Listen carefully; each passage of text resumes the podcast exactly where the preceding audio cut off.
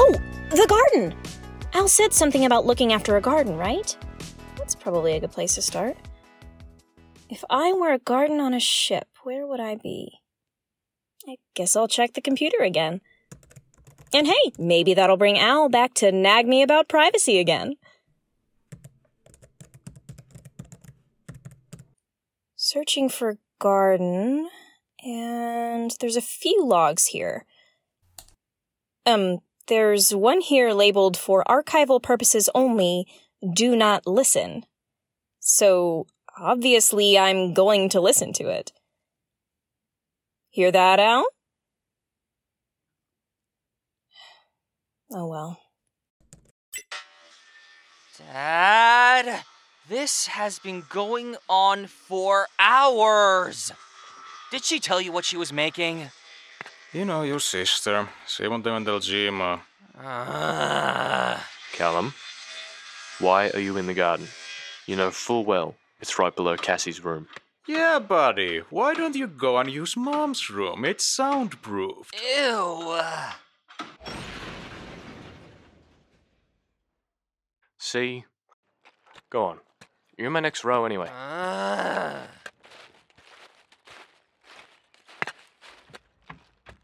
Can you go and check on Cassie? There's no way she's done that fast. I guess it was kind of silly to think that the garden might be a nice, peaceful place. Stars. At least I know where it is, I guess. Downstairs from Cassie's room, which is just outside. I guess I'm looking for another set of stairs. I think I passed some on the way into this room. Yeah, there they are. Al? I'm continuing to be nosy and explore. Worth a shot.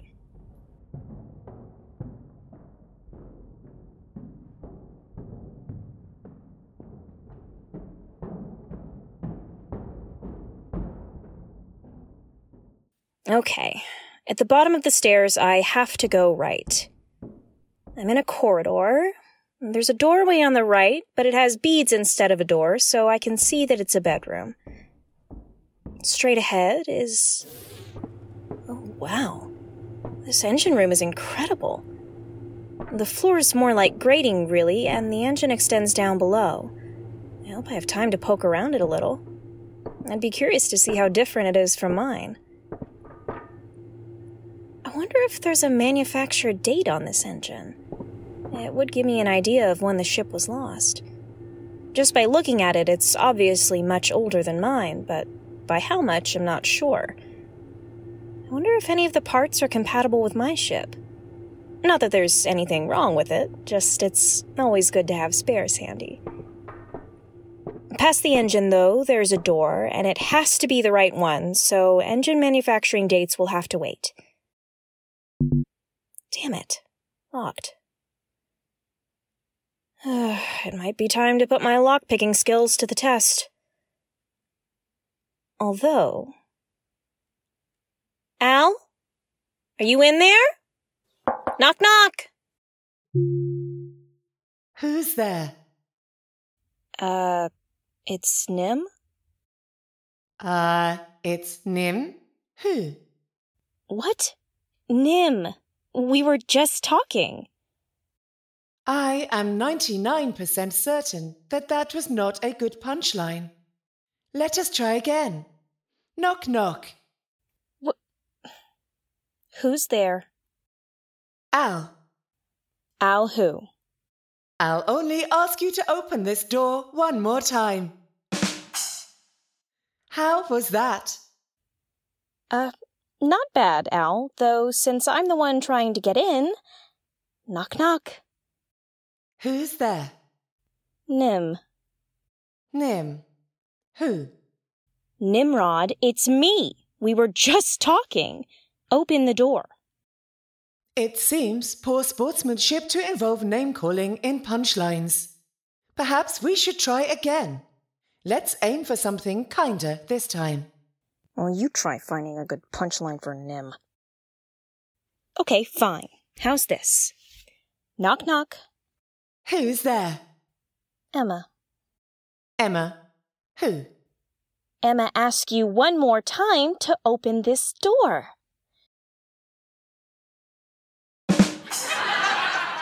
Well done. That was an excellent joke and delivered with appropriate emotion. Thank you. So, are you going to open the door or not? Oh, I see. The garden door is locked. I will unlock it for you. I was not aware you were attempting to access the garden. Perhaps you were mistakenly under the impression I required your interaction to do so for you.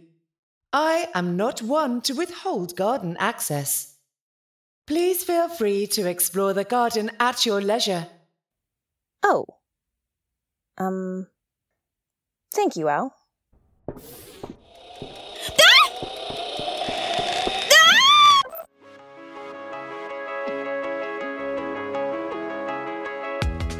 Nym's Nebulous Notions was written by Jamie Drake, A.L. Reynolds, Morgan Junor, and Erin Kyan. It was produced by Passer Vulpes Productions in association with A.L. Reynolds and Jamie Drake. This episode featured, in order of appearance, Sarah Roach as Nym, Allen Winter as Callum Riggs Jorgan, Matti Mali as Emery Riggs Jorgan, Andrew Consolino as Marc Riggs Jorgan, and Mills Ross as Al, with credits read by Erin Kyan. Our website is nymsnotions.com. If you want to drop us a line, you can email us at nymsnotions at gmail.com or send a tweet our way at, at nymsnotions.